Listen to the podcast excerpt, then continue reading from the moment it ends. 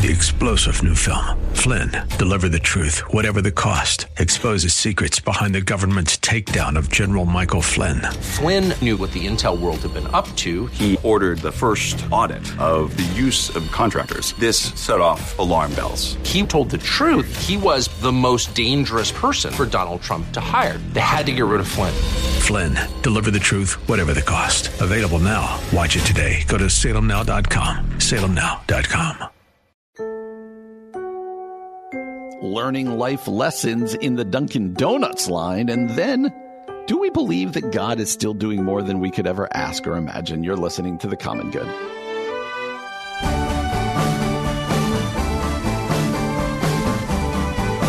Happy Friday, friends. Welcome to The Common Good here on AM 1160 Hope for Your Life. My name is Brian Fromm. So glad to have you with us on this Friday afternoon, Super Bowl weekend. We're moving into Super Bowl weekend. Many of you, you're going to have parties, you're going to do that, but you might just also be looking forward to just a restful and relaxing time at home over the Super Bowl. Whatever it is that you are doing, we hope that you have a great weekend. My two younger kids are heading off on a winter retreat with our church as you know, if you listen to this show at all, my oldest daughter is is studying abroad in Tunisia right now. Hearing from her every day is just like a lifeline. It's just like it's awesome, and she's she's thriving already. So we're praying that that continues. So my wife and I going out on a date tonight. After the show, we're going to go out on a date after we drop the two uh, off to go to the retreat, and uh, going to enjoy some time together before the kids come back and we enjoy the Super Bowl on Sunday. I would encourage you head to church this weekend, right? Make church a priority. Like so often right now we treat church, the gathered worship on Sunday morning as kind of a yeah, if I feel like it, yeah, maybe. There's a saying that I love. I forget who made it, but there's a saying that I love that Sunday morning church is a Saturday night choice when you go to bed on Saturday, choose definitively, hey, I'm going to church this week. Uh, I'll be uh, in church. And then uh, go. Go and do it. But I want to start somewhere. Uh, I want to start in the Dunkin' Donuts line today. If you know me at all, you know I am a regular visitor of Dunkin' Donuts for one thing and one thing only. Very occasionally, I'll get a donut. But some of you love Dunkin' Donuts for their donuts. Some of you love Dunkin' Donuts for their uh, coffee. There's a lot of Dunkin' Donuts coffee people. For me, it's one thing and one thing only. It is a large unsweetened iced tea. I'm a regular consumer of the unsweetened iced tea. Love to go through the drive through. In fact, I go through the drive through by our church so often to get a Dunkin' Donuts iced tea that a couple months ago, uh, I hadn't been there in a couple days and I went through and the lady behind the counter or in the drive through line said, Oh, you haven't been here in a while. I went, Oh, okay. They know me. And another time, uh, I was uh, trying to order and she's like, "Oh, we know what you get." I'm like Norm from Cheers when it comes to the local Dunkin' Donuts. But uh, I was driving my daughter to school the other day and she was like, "Hey dad, can we leave a little early and get Dunkin' Donuts?" App. You don't have to ask me twice. And so uh, we did the one up by our house. We drove through the drive through. We went, we were going to drive through the drive through. I'm getting my large unsweetened iced tea. Emily is getting her vanilla iced coffee, whatever, right? Whatever it is we pull up and uh, when I pull in, it's it's the morning, so the line is long. The drive-through line is long. Now, it's not so long that I had to leave. I was like, "Oh, we could do this." We got her to school on time because we left early. But here's what struck me about the culture we live in. The line at Dunkin' Donuts was probably 12 cars deep, 10 to 12 cars deep. And there was one car parked inside to go inside and order. This happens at Starbucks all the time in the morning. The Starbucks line will be off to the road, but nobody will be inside. Like we are now more than ever before a drive-through culture. Uh, down by our church, you also know that I love to go to Panera. By our church, there was a perfectly functioning Panera in essentially a strip mall. They closed that Panera because they built one within eyesight of the old one because they wanted it to be standalone primarily or almost exclusively so that they could put a drive through in it. We are a drive through culture. We will wait longer in the drive through than if than park and go in. This happens at McDonald's. You see it everywhere. And uh, this isn't ending. More things are getting drive throughs, not less. What does that say about us as a people or me as a per I, I wait in the drive through and if it's really long, I'll go in, but, um, some of you out there, you'll never go in. It's always the drive through. So I, I do want to ask that. I was sitting in line at Dunkin' Donuts going, what does this say about us that really I could park my car and go in and get my drink probably a whole lot faster than if I stay in this line. But all of us stayed in that line. Does that say something about us as a culture? Oh, I think it does. I think it says this gets back to our value on convenience, our value on comfort. I'd rather sit in my warm car listening to the radio or a podcast or whatever than have to get out, go to a counter, order, wait, and then come out we are increasingly a culture of convenience. Guilty as charged. Like I told you, I waited in the drive through line. But now I want to ask you a more difficult question convenience, comfort. What does that do when mixed with our faith? When our faith is not convenient, it is not comfortable, I will give you one very specific thing it does to our faith. It is what I already talked about a little bit earlier. I don't really feel like going to church today. Uh, I'd rather stay home, watch it on TV, watch it, uh, watch the live stream. That's a answer for many of us of convenience. Some of it, it's a health issue, but for many of us, that's a decision of convenience. Gosh, if I go to church, I got to deal with people and I got to drive there and part, you know, all of these reasons. And I think convenience and comfort is one of the things that has hurt church attendance. Ah, it's not convenient or comfortable to read my Bible. Just want a day off, tired.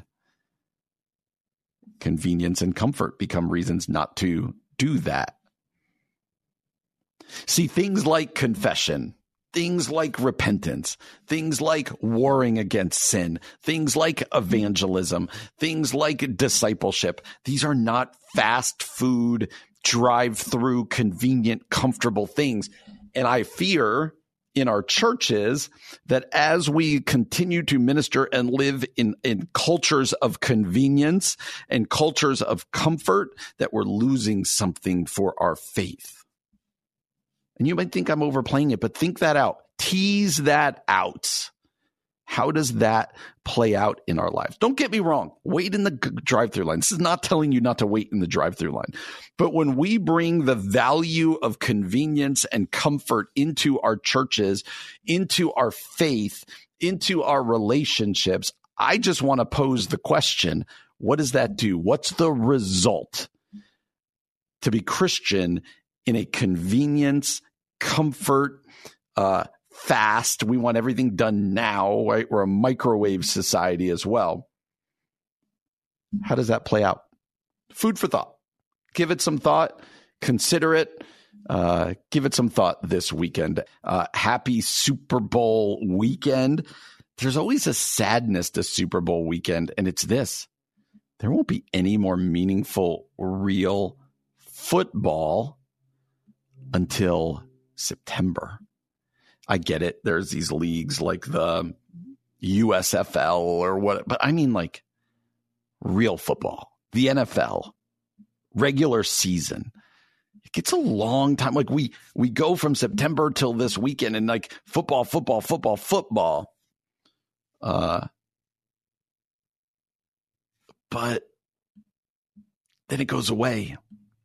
So we can also uh, we can grieve a little bit together and wait for baseball season. See, thankfully, I'm a big baseball fan, so baseball season is coming, and uh, yeah, we're glad for that. So uh, my life is very busy right now because we are in the midst of merging churches with another church in the Downers Grove area. Uh, long story short, for the last 14 years since Four Corners Community Church started, we have been meeting in a warehouse.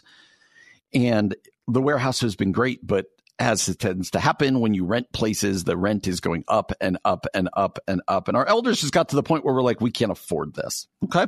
We can't afford this. And so that got us looking all over the place and what kind of the doors that God seems to have been opening along the way is and continues to be um, this merger with another church called Downers Grove Community Church uh, there's, you know, they have staffing needs when because their pastor is retiring. We have building needs. They have a wonderful building.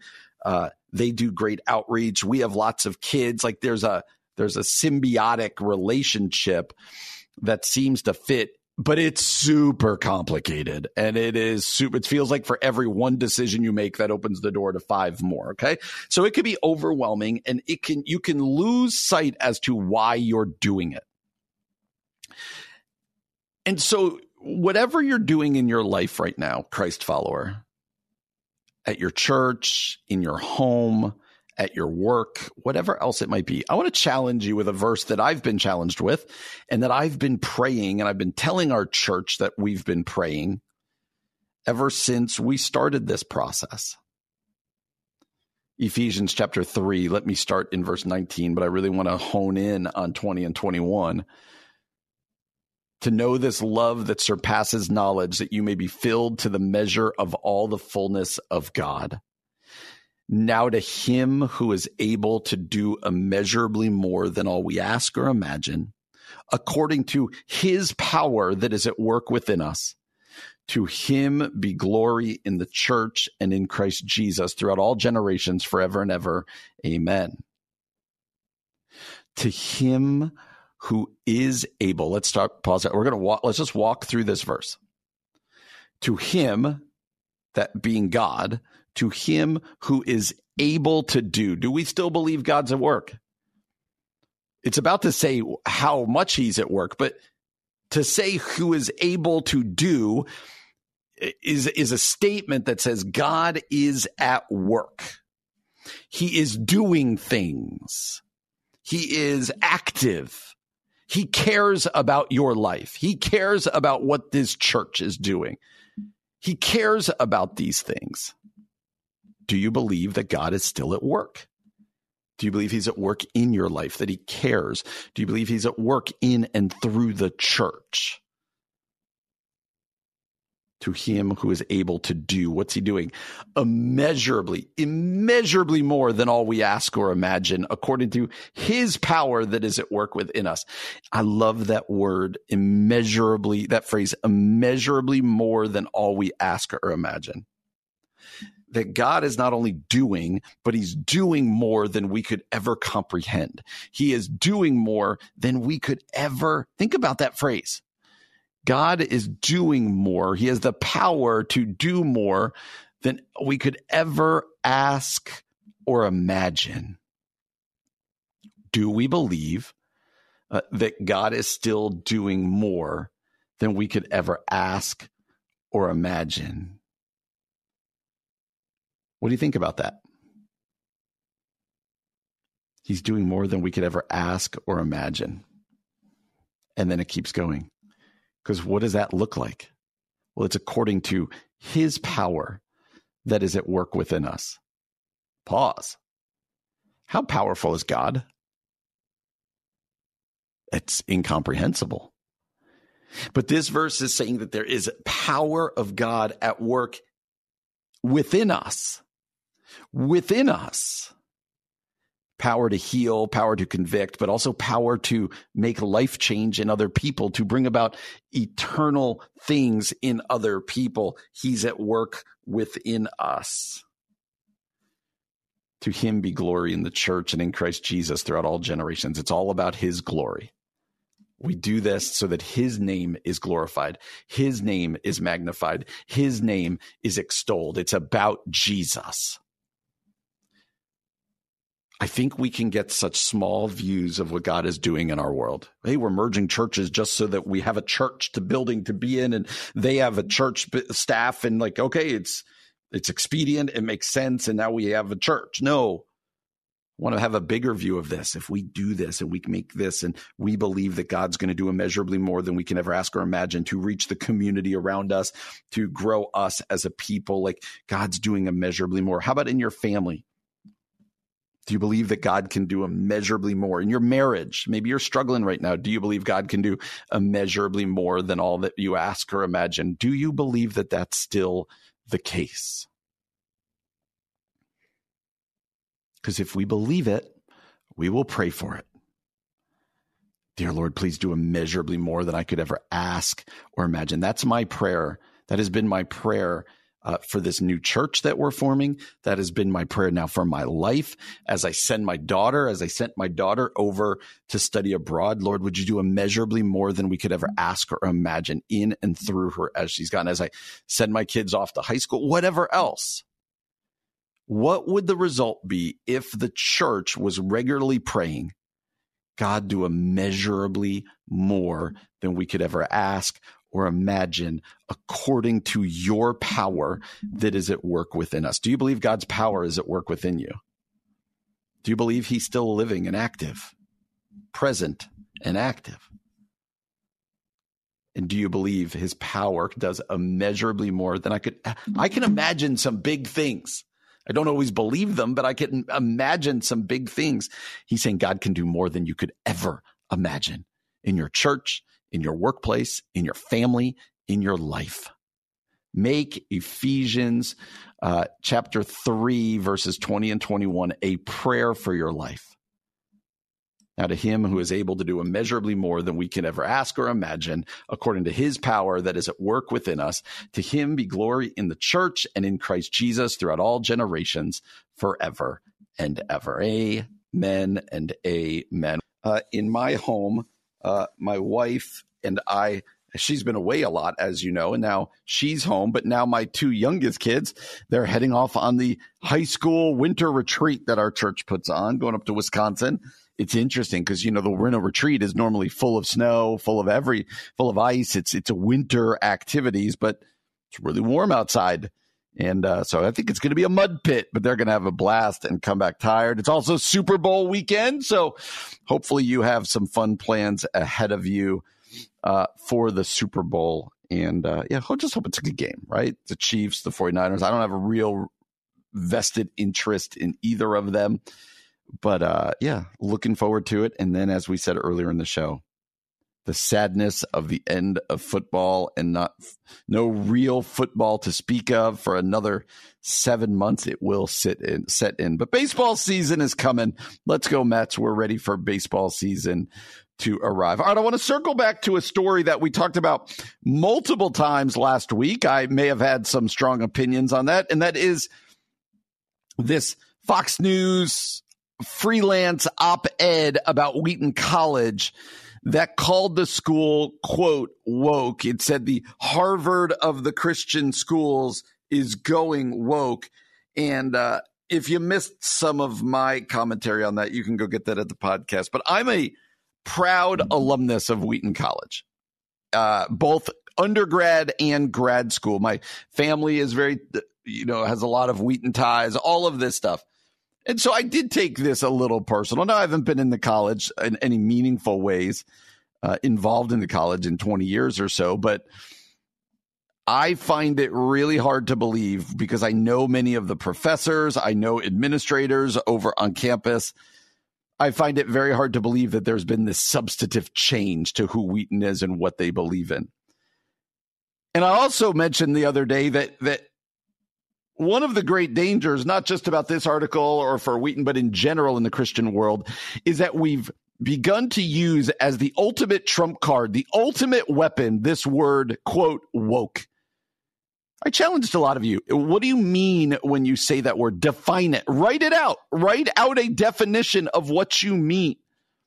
because it's become just this catch all phrase that means different things for different people, but it's a weapon. Like, A, it gets people to click on stuff, but B, it's like the scarlet letter now in, in conservative Christian evangelicalism. Uh, it's it's now the the red W that somebody has to walk around with, and it says, "Don't listen to that person. Steer clear of that school, whatever else it might be." The bigger point is people know what they're doing when they tag the word woke, and I think it's lazy and I think it's dangerous. But I want to circle back to this story because the president of Wheaton College, Phil Ryken, who I told you is as conservative theologically as they come, go read his bio.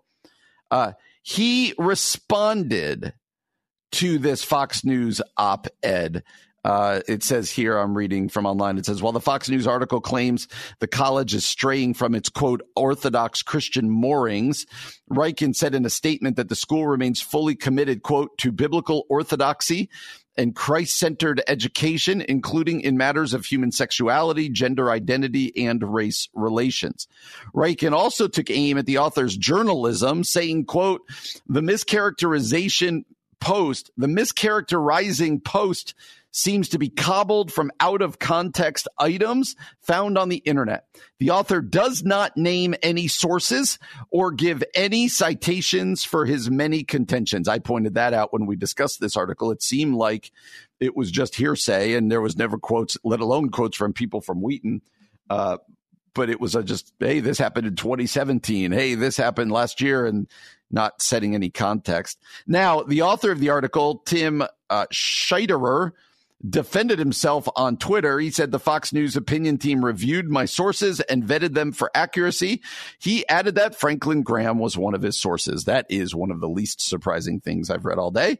Uh, but he said that Franklin Graham was, uh, in fact, one of his sources. Friends, I think uh, the reason I keep circling back to this article, A, I'm very glad that Phil Ryken and the team at Wheaton College responded, but you're either going to believe them or you're not. Uh, you're either going to believe this guy's op ed where it's light on sources and feels like a hit piece uh, to get clicks, or you're not. I mean, th- that's just kind of what it comes down to. And this is what I, I struggle with about journalism in general, but in the Christian sphere. Like, it's an op ed. The guy can write whatever he wants, but then it starts traveling around the internet. It starts traveling around. I can't tell you how many people shared it to me because they know that I'm in, that I'm connected to Wheaton College either by text or Facebook or email. What's going on with your college? What's happening over there? And I'm I'm found myself defending the college. But I appreciate as an alumnus, Phil Ryken coming out, the president of school, going, no, nothing's changed here. You know, nothing's changed. And I would also say this to recap something that we said the other day, um, college is supposed to be the place where you wrestle with things. College is supposed to be the place where your faith is strengthened partially through questioning and debating and wrestling with the hard topics. Like that's what a liberal arts education is supposed to be about. Like, I don't think that we should be people who are just trying to hand all the answers to our college kids and say, you must believe this or you're woke. You must believe that because they're going to leave college and then they're going to go, wait a minute, what do I think? But instead, my opinion is you want to have them under the teaching, under the umbrella of good biblical orthodox professors and administration wrestling with these topics. But this, this op ed guy, clearly thinks differently and wants to pick out a couple things that maybe were said by Wheaton or that maybe he took out of context or maybe actually happened and brand an entire institution with the large W of woke. So grateful that Wheaton came out and kind of stood up for themselves, kind of set the record straight, but many people are not going to believe it. And that's fine. This is the Christian world that we live in. We brand people with the W. You're woke, you're woke, you're woke. And that means That's the first step in the evangelical world, the conservative evangelical world, to cancel culture, to being canceled. You're woke. I will not listen to you. You're dangerous. Gosh, what are we so afraid of out there? Let's have conversations. Let's dive into the gray. Let's debate and wrestle and come out the other side believing that all truth is God's truth and we can we, our faith is going to come out stronger. Our, our students' faith is going to come out stronger on the other side. So grateful for Wheaton. I have no doubts personally that it is what it's always been and still stands for Christ and his kingdom. And uh, yeah, I think the change has come on the conservative end of evangelicalism. As I said, not surprised to see Franklin Graham's name linked on there. And uh, it is what it is. Maybe you got big plans for tonight, or maybe you're the thing you're wanting to do is to just put on sweatpants and your favorite sweatshirt and just sit and relax after a hard week of work. Whatever it is that you're doing, we hope that you have a great weekend. Hey, and if you've missed any of our show this week, go get that podcast wherever it is you get your podcast. Just subscribe, rate, review. I want to end by talking about two particular women who have been in the news almost more than anybody else lately. The first, are you aware of uh, the women's basketball player out of the University of Iowa named Caitlin Clark? Caitlin Clark uh, is a phenomenon right now that transcends women's sports. It almost, tr- it pretty much transcends college sports. Uh, her games are all on the t- on TV, but also um, you see her in commercials. There people the the price of tickets to go to Iowa games is b- bigger than men's games right now. I read somewhere that her game last night, people were paying eh, over a thousand dollars for courtside tickets to see them play Penn State. Like it's craziness. It's it's a phenomenon that is different than has really happened in women's sports, women's basketball at least before. Like she's caught the um, the imagination and the interest of even non basketball fans. And so, why do I bring up Caitlin Clark? I read this great article about a lot of the backlash going on towards Caitlin Clark, particularly from other people, coaches, and people in women's college basketball, but also people who have been women's basketball stars in the past in the WNBA or whatever. And it's one thing to say, hey, just slow down. Let this girl just kind of be a college player. Let her figure it out when she gets to the pros next year, whatever else it might be. But no, this is like, like taking digs at her. Like, for instance, this week, Cheryl Swoopes, who's one of the most famous women's basketball players of the last generation, made some comments about how much Caitlin Clark shoots and how much she's going to struggle and all of this. And then when some people ran the actual numbers, almost everything Cheryl Swoopes said was wrong factually. But it's caused a lot of people to go, why this backlash? Why this backlash other than the fact that this is what we do when we build people up, we tend to tear them down. So table file that one away, Caitlin Clark, because I think you can add on top of that uh, all that's going on with Taylor Swift. Uh, Taylor Swift is everywhere. She's going to be a major part of the Super Bowl coverage this weekend because she's, as we all know by now, dating Travis Kelce. She's uh, she she will be there. But basically, anything Taylor Swift touches right now kind of turns to gold uh, Google the what's happening with uh, let's what's her name? There's a guy in the 49ers, a fullback named Kyle Juszczyk. His wife created some uh, jackets. Taylor Swift wore one to a game, and now it's going gangbusters because Taylor Swift wore it. Taylor Swift is the Time Person of the Year for 2023. She's highly successful, and as best I uh, you can read from at least most people who write about her, who know her, she seems like a genuinely good person. I'm not going to hold her up to some angel. I have no idea, but there isn't some scandals hanging back there. She seems like a good person, but now there's a segment of our population that has held her up as a political operative and other people who are just, I'm sick of her and they kind of are tearing her down. So I want to take these two people And I think there are different, re- right? We, t- we, we raise up celebrities, we tear them down. We, we think that uh, we get tired of hearing about people. These are all kind of human nature. But I think at the heart of especially the Caitlin Clark story is something that goes back to the beginning of time, and that's jealousy. It's jealousy. I think the reason you're hearing former WNBA players, former college stars talking about Caitlin Clark in derogatory terms is because they didn't get this attention. They didn't get the commercials. College basketball, women's college basketball has come a long way. Caitlin Clark's going to have notoriety and money that they never had, even though they were stars. And so I think this is jealousy. I think the same could be said about Taylor Swift. She's a billionaire. So I think you see jealousy and friends, that's where I wanted to close the show tonight. I want to remind us biblically uh, of the dangers of jealousy. The dangers of jealousy. Like when we get so worked up about maybe what somebody else has, um, or, you know, I could think about it in the church world. It's, you look up the street uh, and, and you see somebody who's got the bigger church, more people, more notoriety, and you could become, instead of celebrating them and going, that's awesome. Yay. To God's glory. You instead, um, just get worked up. And we, this is what we do. We get jealous.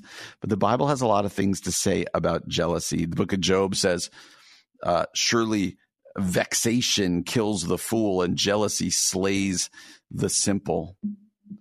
First Corinthians 3 For you are still on of the flesh.